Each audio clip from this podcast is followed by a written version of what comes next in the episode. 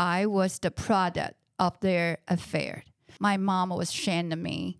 My siblings thinking I was the reason for them have a broken family.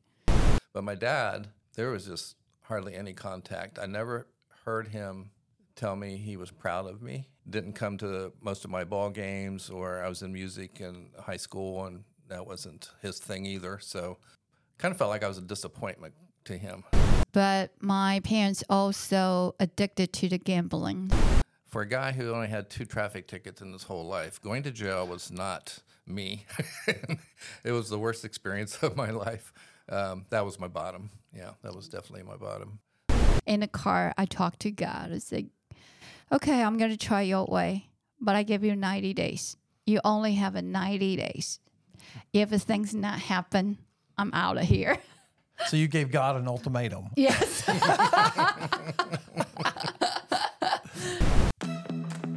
Have you ever packed a large suitcase, taken a trip, worn your clothes, got them dirty, sweated in them, used them, and then packed them back in the suitcase along with your clean clothes that you didn't use?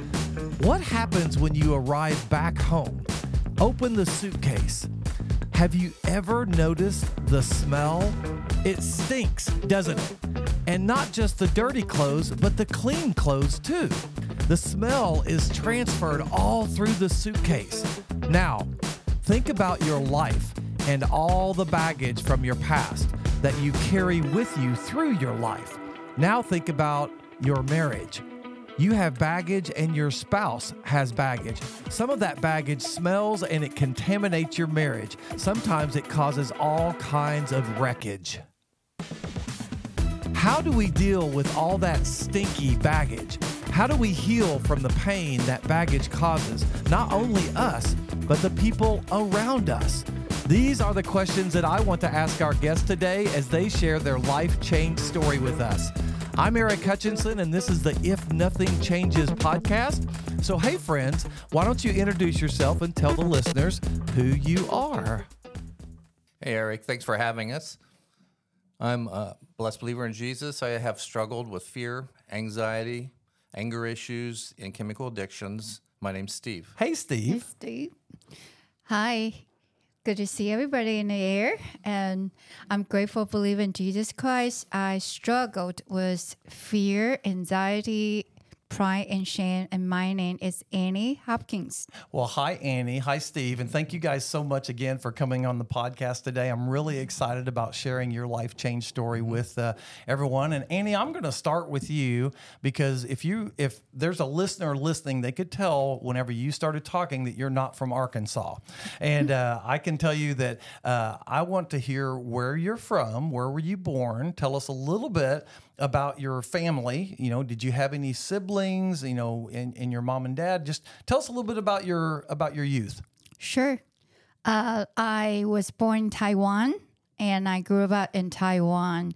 All together, including me, we have a seven, I'm number six. But uh, there are five of them from my mother's previous marriage. Yeah. Yeah. And then, Did you all live together in the same household or not? No, when I grew up, when I was born, uh, the oldest one was 20 years older than me. Wow. Yeah. So Quite a bit older than quite, you. Yeah, they have. A, my parents has a, quite a big story over there too. Yeah. Wow. So in Taiwan, now um, I don't know a lot about Taiwan, but I'm sure that they have differences in their culture and probably some of their beliefs and that sort Yeah. of thing. How are things different in Taiwan than over here in America? So when you were growing up, I mean, you know, kids here in America grow up differently than what I'm sure you grew up. What were some of the differences? Um, okay, so the big differences is when I grew up in Taiwan is more we be taught that if we want to be successful, it's money, power, and status. So study harder can change your life because uh, a lot of people from Taiwan actually they were migrant from China in the um, after World War II, the revolution. So a lot of immigrants from China to Taiwan, they came with nothing. So they want their second generation to be changed through the education, through uh, earning a lot of money, And so that's how I learned there was only one way to success is to have a lots of money. Is the work ethic a little bit stronger in Taiwan than it is over here, maybe? Yeah, yeah. And then um, work is the life. How about school? Is do they go year round there, or do they have summer breaks? they do have a summer break. do. they, do. have a winter break, and um, but there was a lot after school program just to get the kids ahead. So, what was it like growing up in your family? So you had Mm-hmm. you said there were seven, but your your oldest was twenty years older than you, so Right. maybe he moved out or something. I don't know. But tell me, what was it like? Did you have a good relationship with your siblings, with your brothers and sisters, or did you guys fight like cats and dogs? So my situation is a little bit different.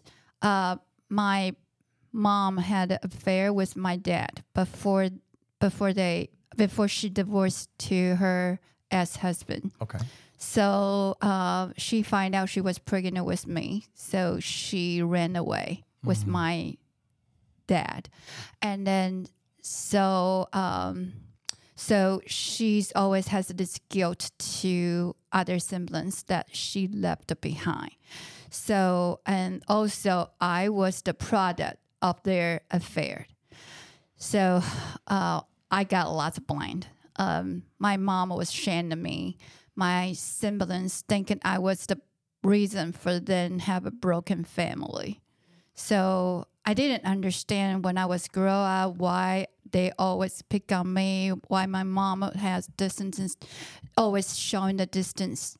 I didn't feel love from my mom or my dad. And after I know the story, now I understand. Yeah. So, did you have a younger, or were you the you? You said you were number six, so there was someone that There was was a younger. younger, yes. Yeah. Oh, How had- was that relationship? Uh, with the younger sister, I always uh, jealous to her because she get all the ten- she got all the tensions, and also she has a better relationship with the elder siblings. Yeah. So, was there any religion in your family at all, uh, or was God not even a part of your family? Um, there was a you know Taiwanese has a lot of gods there. So yeah, there was a Buddha, there was uh, some Taoism, there was a Mazu. So yeah, we don't have you know when I grew up, I, we didn't have a, a one religion. There was a multiple religions. Who whatever they can um, they can make a wish to get their fortune. So and then also fortune tellers, and um, they also do a lot of fortune tellers. Yeah, What did your mom believe? my mom believed um, Buddha. Buddhist. Mm-hmm. Mm-hmm. So, what was it like growing up in school? Did you did you guys, whenever your mom had you into your your family, did you guys stay in one house all the way through your adolescence, or did you um, move around? Uh, we stay in a one house, but my parents also addicted to the gambling. Yeah, so um, my dad actually had a really good job with government. He was a government officer, but in my memory, there was a lot of times we will ran out of money, not even finish the, not even the month's end. We ran out of money because the gambling issue. They they lost again, and then there was a lot of fighting, conflict in our family, and um, when they lost the money, they also lost their temper too, and um, I became some place for them to get out their anger. Yeah, so there's some physical abuse and verbal abuse when I grew up. Yeah. Wow. I think uh, there was a lot of guilt and shame in her because the affair. So she used the gambling to numb those feelings. Yeah. Mm. And she's always overcompensate to my elder siblings, those fives. Yeah, she wanted to do more for them. So I know by the way you introduced yourself, and I know you that you are a mm. Christian now. Was there any God? Did you can you look back and see where God was working in your life then, or was that way later in your life? So there was an interesting story. When I was five, there's a missionary in our area, and I went to the Sunday school there. And that was the first time I felt about Jesus, and I felt the love however, we moved away, and then that um, so that stopped.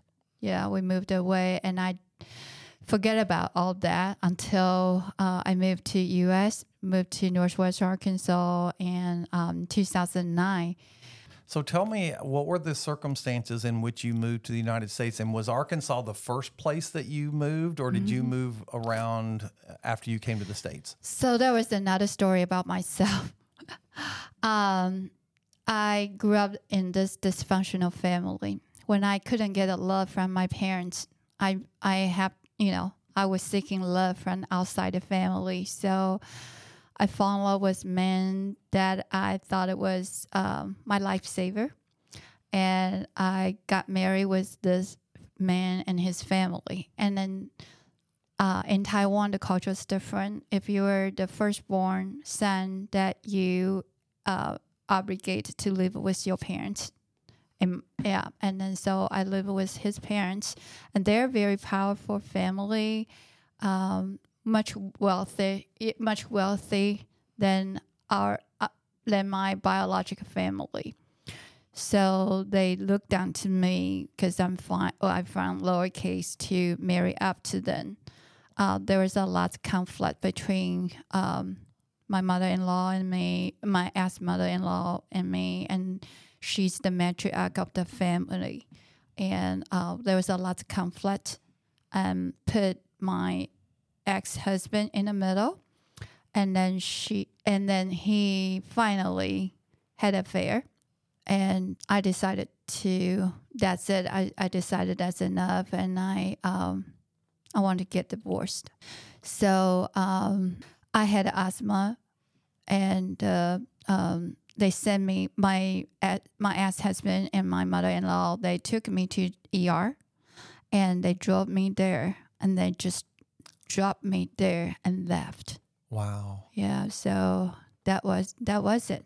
That was it. I felt like I they don't treat me as a family. So was that in Taiwan? That was or in Taiwan. That was in Taiwan. So what was the circumstances that got you into the United States?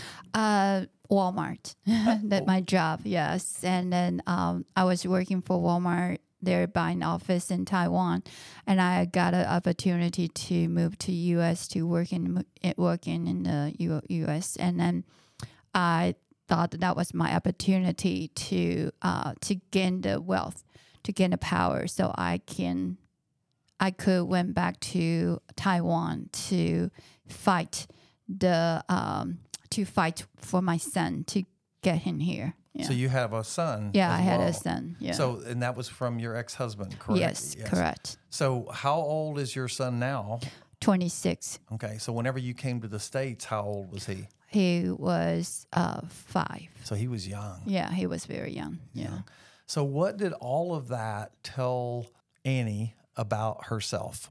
I was the failure and I was the terrible mother and um, my marriage was fall- was terribly falling apart and I would never be success and I came from a broken family and that's my destiny. So I'm going to push a pause button on you first and I'm going to move over to Steve. But why don't you tell us where you grew up and uh, a little bit about your family? Okay. Um, I grew up in Columbus, Ohio in the 1950s. Times were a lot different than they are now. Um, and t- my experience and growing up is really a lot different than Annie's, which plays a role in our story. Um, so I had uh, one brother, older, and my parents, and um, we had a pretty normal family early on when I was uh, small. Um, uh, we went to church. My mom was a spiritual leader. Uh, my dad went to church. He was, you know, in my early years, we all went to church every Sunday. Um, but my mom was my spiritual foundation uh, in my life. And um, uh, so, about um, when I was in the fourth grade, things started changing in my house. It got very dark. Um, I didn't understand it because I was so young, but um, you know, I've figured it out since then.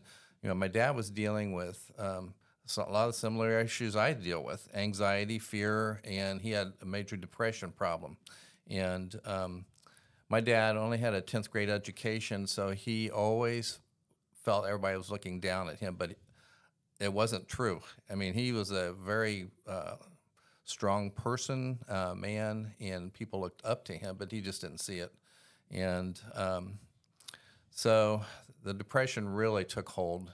Um, he had to be admitted to a psychiatric ward for a while, and uh, back in those days, they used uh, the electric uh, shock treatments, and um, I didn't understand that. I was too young, but uh, I could tell everything was different because we we were uh, being taken care of by friends and neighbors for a while just to stay out of the line of fire, I guess. And even when he came out of the hospital for a long time, it was really uh, difficult in our household. Um, there, there was a lot of stress and fighting, and it wasn't that my mom and dad were fighting each other. It was my mom trying to console him because of his stress issues in regards to his work. And he was a very responsible man. He took care of us. Uh, that was his goal in life was to take care of us. But it became so overwhelming to him um, because of his insecurities. And my mom was always trying to point out, you know, the truth that he didn't see.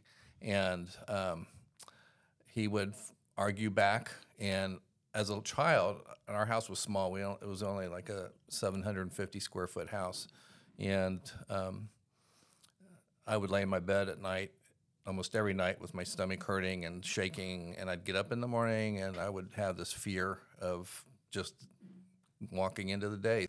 I think those those issues developed my fear issues for my life. As as I you know worked through uh, these issues, this was what caused you know the start of my fear and anxieties and low self esteem issues. During that fourth grade uh, time period, fifth grade, I fell behind because of the uh, just I couldn't focus. I got distracted with home issues. I couldn't focus. And before that, I did well in school. It was easy for me. And after that, I felt like once I got behind, I felt like everybody else was ahead of me. And then I, that worked against my low self esteem issues. And it just, it was a vicious circle and it just continued. Uh, junior high school was horrible. Um, went in tenth grade, and it was pretty bad too. But uh, I finally decided I've got to do something here, and I started t- taking control of things. I figured out how I could um, get around some of these uh, feelings of insecurity by controlling events around me. So I became very controlling about everything, including other people my relationship with my mother was really good. I mean, we were close through her whole life. Um, we could talk about things that I couldn't talk about to anybody else. I really appreciate that. And um, but my dad, there was just hardly any contact. I never heard him tell me he was proud of me, or I knew he loved me because of the way he uh, took care of us and sacrificed himself, but never said the words and um, didn't come to most of my ball games. Or I was in music in high school, and that wasn't his thing either. So I, you know, always felt like you know, kind of felt like I was a disappointment to him a bit. And um, interestingly, um, as I got older, got married, and got into my career, and I started traveling to Asia for my work. And the first time I ever felt like he was proud of me was when I called him from Korea the first time. This is back in 1985 when you didn't have cell phones. You could barely get through. It was it was awful back in those days, but um, I could tell in his voice that he was really excited and proud of me for the first time out, out of all those years. And you know, I appreciated it. But he had changed too. He became a much softer and, and gentler person, a more secure person by then. So you mentioned that when you were young, that your mom had you in church mm-hmm. whenever the doors were open Yep. and stuff. So would you did you have a God experience as a young person, and did that follow you into adulthood mm-hmm. as you went to college and so forth? Did you maintain that? Would you say that you became a Christian as a young person, or was it later? when I was about 15 in junior high school, I had a uh, older friend who was a very strong Christian, and he took me to a um, a Baptist church, and they had an altar call, and I went up, and that was probably when I really uh, started down the real road of you know making that real decision for myself. you know. Okay. So whenever you were in college and even into your career, did Mm-hmm. you continue to go to church? How was your relationship with Christ at that point? When I was in college, yeah, I was kind of drifting. I was definitely drifting. And um, right out of college, I got married. We tried different churches. Uh, sh- she was kind of came from the same background, from uh, kind of a very vanilla type of church service as well. And so we didn't have this really strong foundation. I don't, I didn't feel, but we we knew that we probably should go to church, and then we we found a church and we got involved, and it was Presbyterian, and we both got involved in the music program. Um, I got I started teaching. That was very out of character for me, very out of character, and uh, I thought, what am I going to do? I don't know anything about the Bible that much, and uh, getting up in front of people and trying to teach people was not in my wheelhouse at all. Period. So you got through college Mm-hmm. and you start you got a job and were you you were already married, Yes. right? Mm-hmm. So so started doing some traveling with your job Yeah. and that sort of thing. So what happened with the with the marriage with your first wife? Well, we had two children. I have two daughters. Uh, they're in their 40s and um, uh, now. So uh, we were married 30 years. 30 years. Yeah. That's a long time. Yep. So how did the I mean, what was the straw that broke the camel's back on the on the marriage? First of all, I want to make clear that I take full responsibility for the things that happened because I didn't go to God and um, uh, let Him work out the issues that was between my wife and I. And I tried to do it myself. The mistake I made there was with my um, ex-wife was I didn't put the effort into her that I should have, and I didn't um, go to God and say, you know, I'm having these feelings, or not feelings. You know, I need you to show me, walk me through this, and teach me. And I didn't do that, and that, that was a huge mistake. I had an affair. I was me. I wanted out. I wanted to change my life, Yeah. and um, I did. And where was God in all of that? I was still going to church, still involved in different things, but um, it was almost like I had these two lives going on. Yeah. You know, So how was the divorce? Now I've been divorced and it was one of the worst things in my life that happened. Was it a, a messy? Was it hard? Were your kids? I mean, how did they accept all of that? And my girls were just very disappointed with me, and um, you know, um, it just once once that happens, it pretty much you know destroys a marriage. Yeah. Know? yeah. So and that was and that was 100 percent my fault. so how's your relationship with your kids now? Are they still? Is it all good? We uh, are very close now, extremely close now, and um, uh, there's a lot of love. So, um, Annie, were you working at Walmart? That's where we kind of left off Mm-hmm. with you. And were you a vendor for Walmart, or were you working for Walmart No, I as was, well? I was working for Walmart. Actually, Annie and I knew each other for years prior to us getting together. She was uh, uh, in Taiwan. I was here. I was at the time I was doing product development for uh, a big company in the area, and um, obviously Walmart. She's already mentioned that. Yeah. And um, so you know, I would I would uh, develop the product uh, designs, and I would send them to her, and she would execute them into a, f- a sample over there, and she would be the negotiator with them, and um, did an outstanding job. Um, so th- that's how we met. So how did you guys start uh, getting together as far as dating? And did you guys was it a long courtship or did it happen pretty quick or what Was it happened? long? She, she thought it was long. I didn't think it was very long. So what is long or short for either one of you? Uh, a year? Did you date for a year? Um, yeah, or was it? yeah, it was more than that. More so, than that, yeah. so. When I first met Steve, fall in love with him was because I feel like he's the protector that I never had in my life. I see the discipline in him, the security that I never had in my life. So that attracted me. And I feel like someone who care about me and protect me and treat me like a princess. And that was the strength and attribute to make me attracted to him. However, that was become obstacle and that was become something to um, bring the problem to our marriage too. So you guys get married, and you both have been married before, Right. and you both have your own stuff, your baggage, the things that you're bringing in. So was when was the honeymoon over? You know, they always talk about, hey, we had our first fight and a honeymoon. I mean, did it? Did you guys were things cake and cookies for for the first year, or did something happen quickly, or when when did you start uh, bringing some of these dysfunctions and baggage into it? Probably the the first um, after the first year. First year. Yeah. So I, you know, I grew up in that dysfunctional family, and also my parents had never protected me. So I always have this uh, trusting issue to the authorities. And Steve is, uh, he's older than me, and he's much protected. And then I love that, but I also resist that.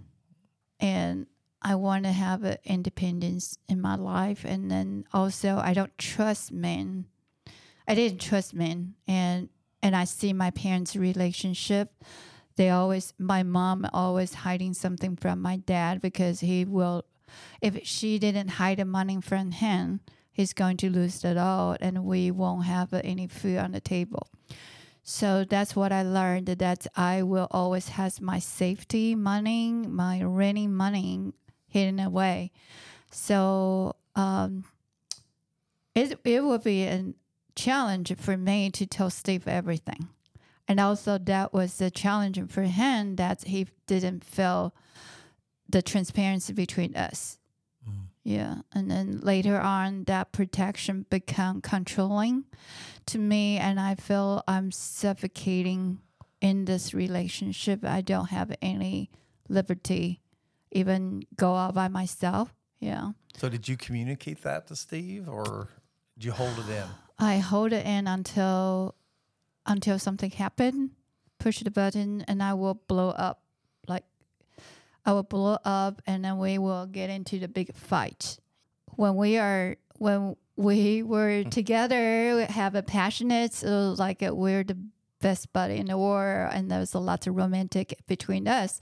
But when we fight, that was like cats and dogs too. Wow. Yeah, so it's very intense. It was very intense. Yeah. Yeah. So Steve, why don't you comment? How was that? Did, so after the first year, things were you get into a normal rhythm, but then there were some started having some issues there. Well, um, I brought in a lot of issues into the marriage. Um, obviously, I was still under a lot of stress, uh, so I started taking um, a uh, anti-anxiety medication, which I really didn't know a whole lot about, but um, found out later it was an addicting benzo. Um, yeah, and um, that medication, I was always. Um,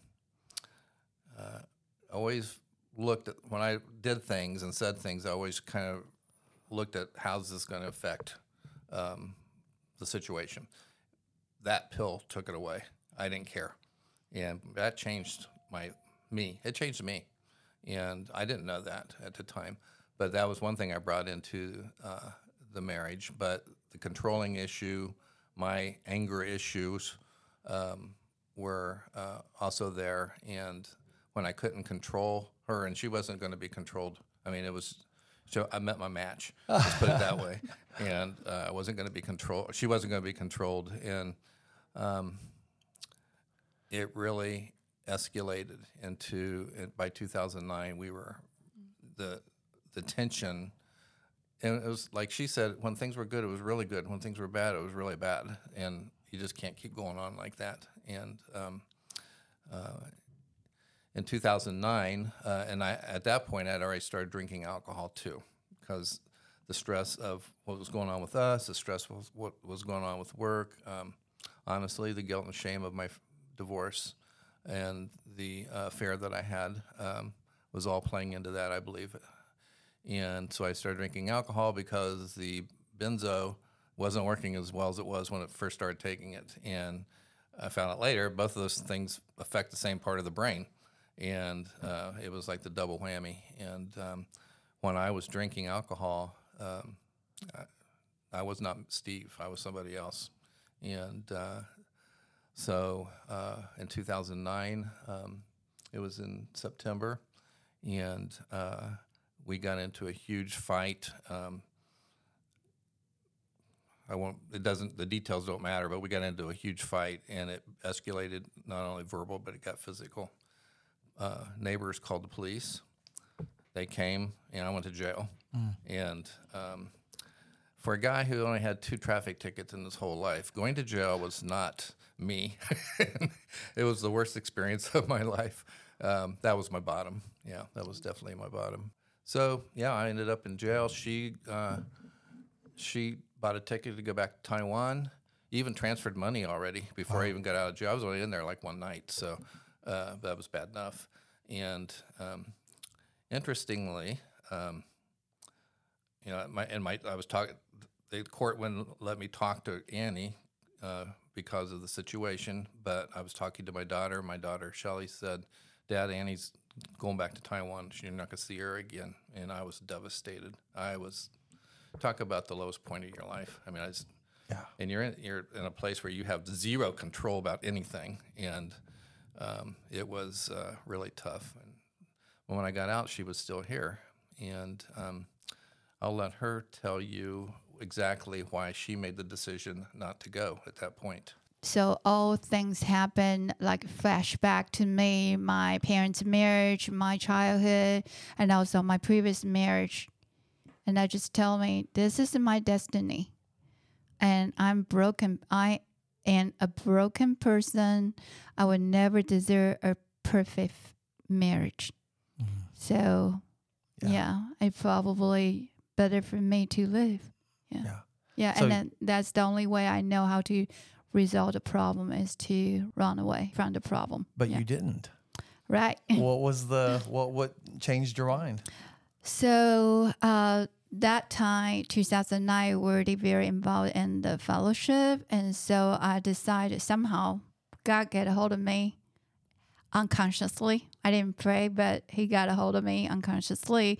So um, I decided to talk with pastors before I leave. And so I went to talk with Chips and Mark Schatzman, and then they they knew they were very understandable what happened. They were very understandable of the situation, and they gave me a lot of comfort. However, there was one question sticking me. So he said that, Annie, did you try God's way? I was like, no. And so I decided, you know, in in that point, at that point, the rest of my life, I was running away from problem and try to resolve the problem by myself. So that time, I decided I give a God a try. And so I drove home in the car. I talked to God. I said, "Okay, I'm going to try your way, but I give you 90 days. You only have a 90 days. If things not happen, I'm out of here." So you gave God an ultimatum. Yes. yeah, I was very elegant. I'm sorry. It was very elegant and yeah. So, what happened? He comes home. You're still there, and and Well, at- Steve, you said yeah, that you at said that you reached your low, and so what what happened? You're there. I mean, where did you go from there? Now, well, there was a restraining order, Mm-hmm. and that began a almost a year long uh, legal situation. Right. And um, I Were you living I- apart, We were or- living apart. Okay. And uh, eventually, they uh, allowed us to, to live back together, and um, uh, it wasn't easy at, at first. We still had you know issues. I was Mm-hmm. still controlling, and you know those things just didn't go away because I hit bottom. Uh, but it woke me up to start figuring out what went wrong and what I, what I needed to do, and um, uh, it became clear that um, you know I had I needed to change. But God started speaking to me in a lot of different ways. Um, interestingly, um, I I did a lot of things uh, to try to get on the right path. I went to um, a uh, chemical addiction facility, uh, outpatient. Uh, did that for six weeks every night, and um, I was uh, obviously I joined Celebrate Recovery, which I wasn't sure what I was walking into at the time. I thought it was for hardcore drug and alcohol users, and it wasn't for me. But um, talking about perfect example of denial, that was me, de- definitely in denial. Um, so uh, Annie and I talked, and she said, "I want you to go," and I said, "Yeah, I, I need to go." And um, I also did some other things. We also got into counseling, uh, personal counseling. I went. Uh, she was going by herself first while we were separate, and then I started going by myself for a while, and then we went to as a marriage counselor uh, at Fellowship too. Uh, really great organization, really helped so much, but. Um, but I still had the controlling issues, and um, another thing that happened was uh, it was really tough. I was I had it was the controlling, but it was also codependency issues too. I could not be separated from her because I there was so much insecurity at this point about her leaving. Because every time we'd get into a fight, she would threaten to leave. Mm-hmm. Mm-hmm. She even had a go bag. Mm-hmm. so it was, I found out later. I didn't know at the time. I would have probably hid, hid that. but um, I was very insecure about that, and I, you know, I just didn't want our marriage to end. I really wanted to to make it work. I loved her, so I wanted to make it work, even though we had these differences. And um, but I kept pulling her back, and she kept pulling away. And God told me, He said, "You need to release her." And I started letting go, of my controlling, and the more I let go, the closer she came. So Annie, tell me about so as he starts realizing some of these things, when did you start realize what changed in you because you know you had a to-go bag. So what started changing for you that you started thinking, okay, I need to start working on my mm-hmm. issues. What were what were some of the things that you were struggling with that you learned? So I started to think, is this for real? Or he just doing this to keep me? And if it's just changing from outside in, this is- won't last. And also at the same time, I took a month of absence from work, a month of absence from work.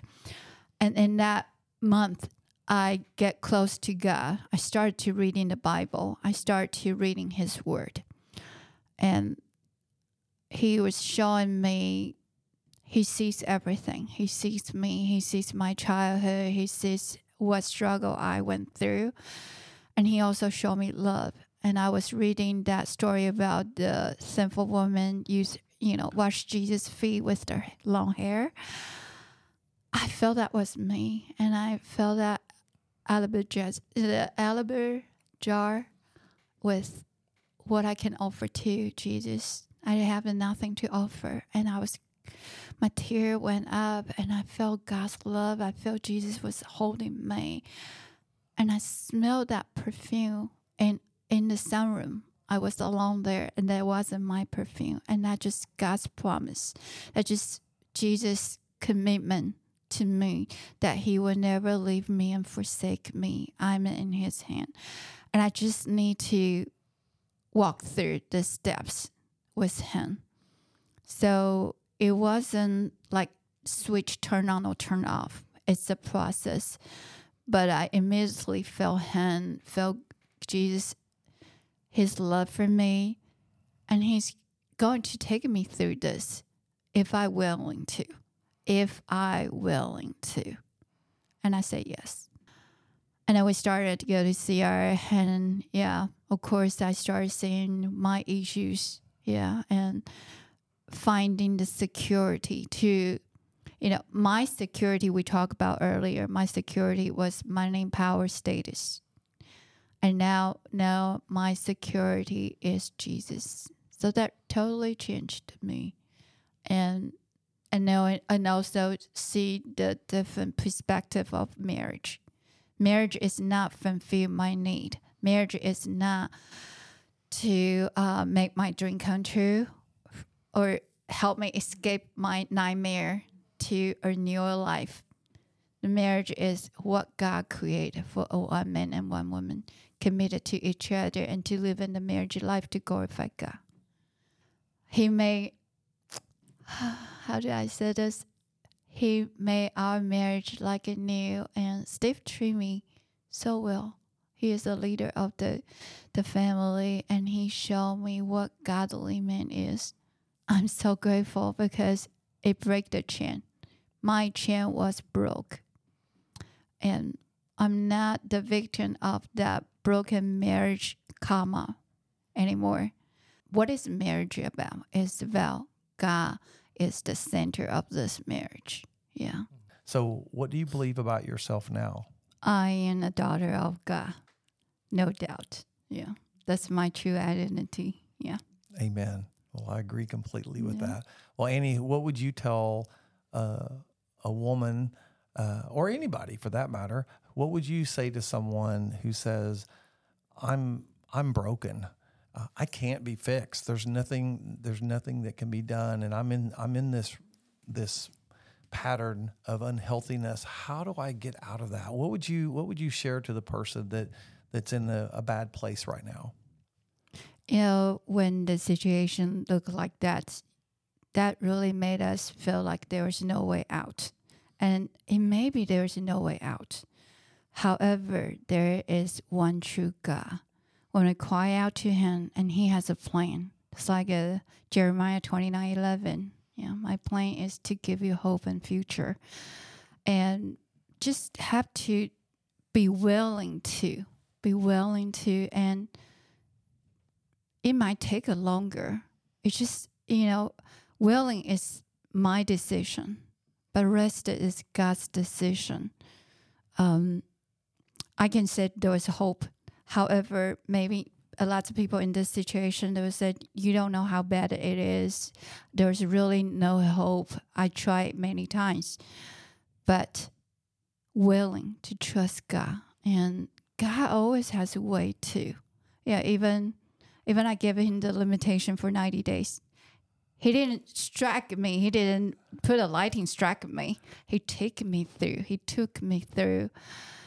But I want to say, when the situation looked like there was no way out, quiet out to God, really quiet out to God. And the only thing enemy come to get us is to isolate us, to let us think that is you. There is no hope. You are by yourself. You are alone by yourself, and nobody will understand you. That is a lie. That's a big fat lie that we need to break. Amen. Good word, Annie. So, Steve, same question. What would you tell the person that's listening that's in a bad place right now? You've got to surrender, number one, uh, surrender your situation to God, and then take action. Uh, get involved, get counseling, get a, get a home church, uh, get involved in a program like Celebrate Recovery. Um, and um, I had read a, an article about the survival of marriages based on circumstances like this. And our marriage rated a 2% survival rate. And God changed that. Wow. It's possible, and He does it. Amen, Steve. Change is possible. Thank you guys so much for sharing your story with us.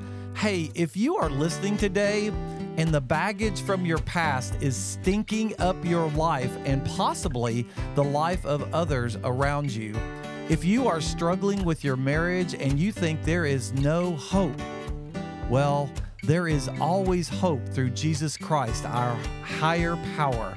And just as Steve said, the first step is surrender. And God is waiting for you to take that first step. Because if nothing changes, nothing changes. See you next time.